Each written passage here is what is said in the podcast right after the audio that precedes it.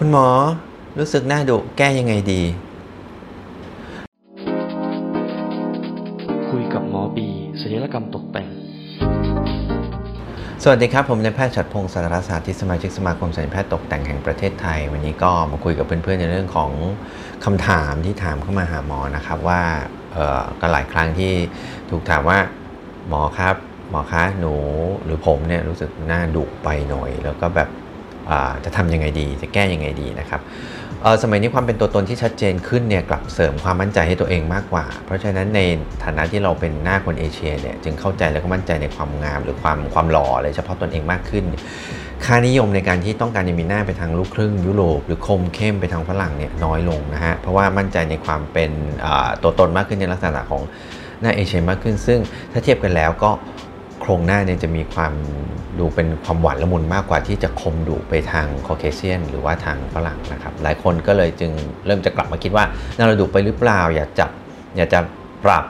ให้ดูยังไงให้มัน ละมุนขึ้นนั่นเองนะฮะหลักการในการที่เรามีใบหน้าที่ค่อนข้างจะดูละมุนกว่าทาง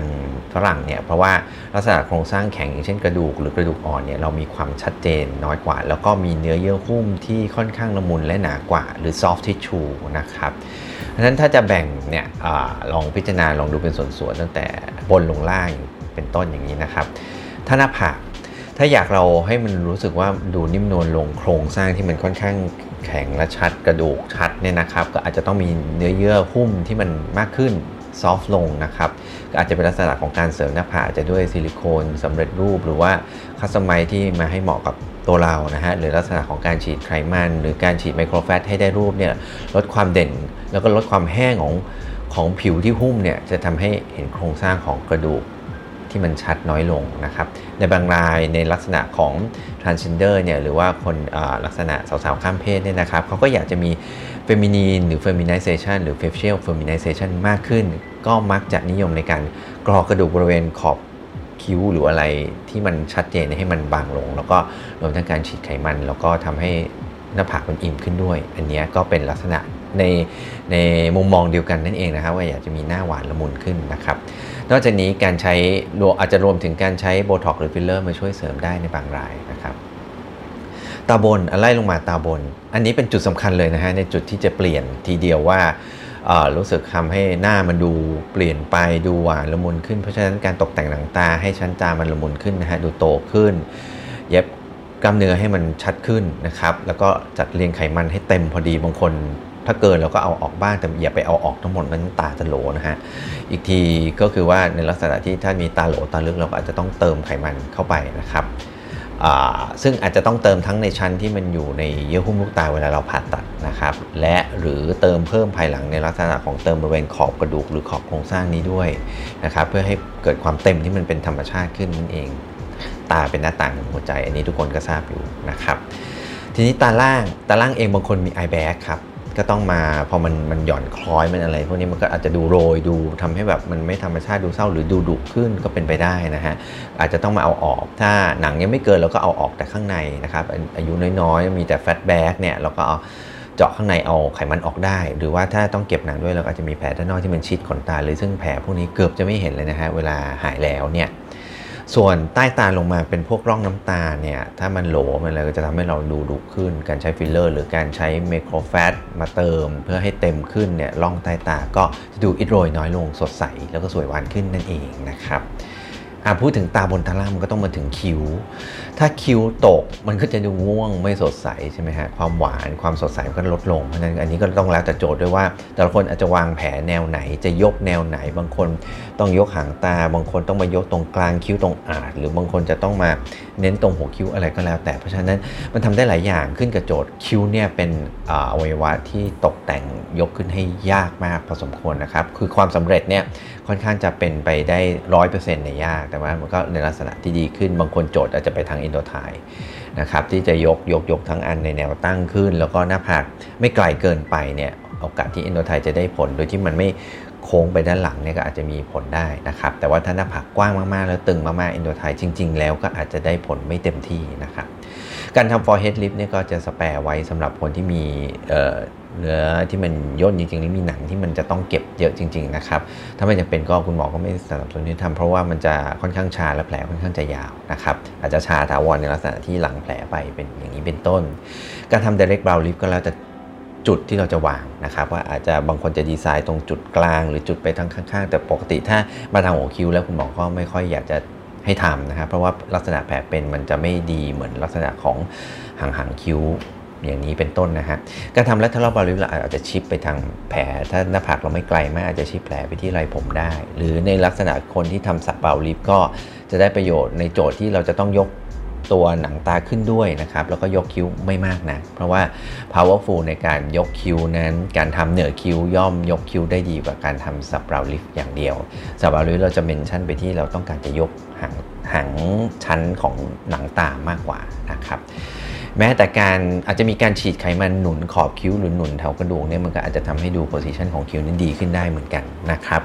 อันนี้ต้องมาตรวจเป็นคนๆไปฮะคิ้วนี่เป็นปัญหาที่ต้องดูเฉพาะคนจริงๆนะครับโจทย์แต่ละคนไม่เหมือนกันนะครับอะไล่ลงมาที่จมูกจมูกอันนี้ก็เป็นโจทย์หลักเช่นกันเพราะนั้นถ้า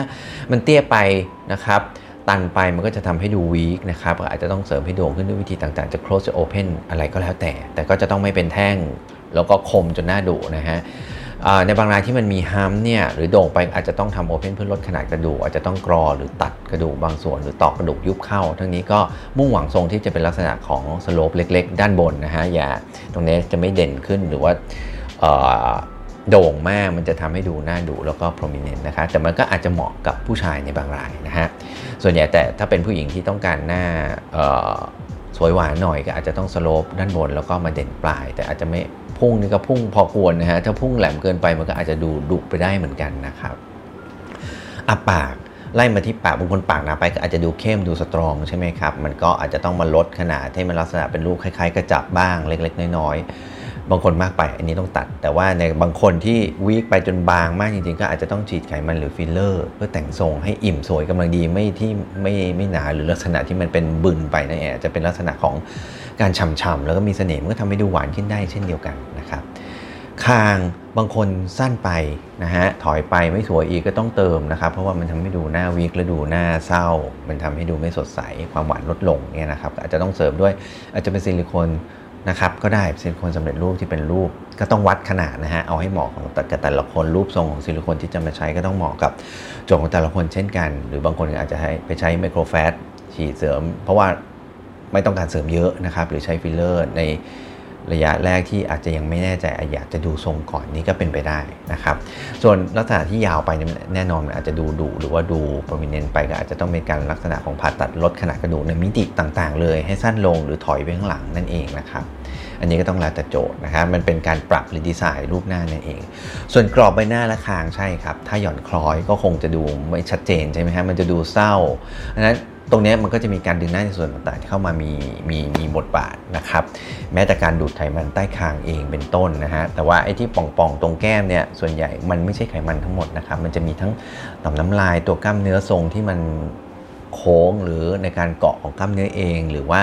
ท่อน้ำลายเส้นประสาทต่างๆนะครับก็ไม่ใช่ว่าเห็นป่องๆนี้จะไปดูดไขมันทั้งหมดเลยมันอาจจะไม่ใช่นะครับเพราะว่าไขมันจริงๆ ตรงนี้เนี่ยไม่เยอะอาจจะมีมาสะสมตรงใต้คางนี้ได้มากกว่านะครับ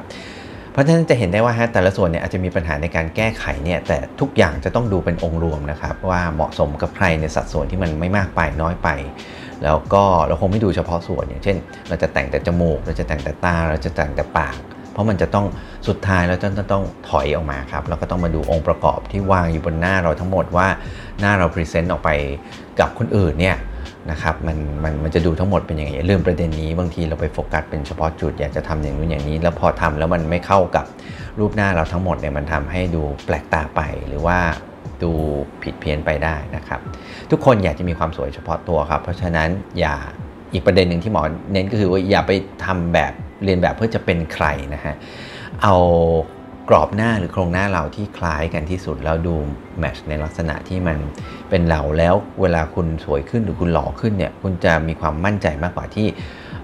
ทำส่วนต่างๆ ให้ไปเหมือนใครแล้วมันไม่เข้ากับหน้าเรา มันอาจจะดีขึ้นในส่วนนั้นนะครับ แต่ว่าสุดท้ายความมั่นใจจะลดลง แล้วจะทำให้บุคลิกมันมันเสียไปด้วย เพราะว่าเราไม่มั่นใจนั่นเองนะครับสวยแบบตัวเองจะดีที่สุดและมั่นใจที่สุดนะครับ เชื่อหมอ โอเคครับ อันนี้ก็เป็นทิปส์ and ทริคอีกอย่างหนึ่งลักษณะที่ดูหน้าหวาน แล้วก็ถ้ามีโอกาสในลักษณะปัญหาต่อๆไปคุณหมอจะมาตอบให้ฟังนะครับ มีอะไรก็คอมเมนต์มาได้ ใครคิดว่าคลิปหมอมีประโยชน์ก็ฝากกดไลค์กดแชร์กด subscribe ให้ด้วยนะครับครับโอกาสหน้าสวัสดีเจอกันสวัสดีครับ คุยกับหมอบีศัลยกรรมตกแต่ง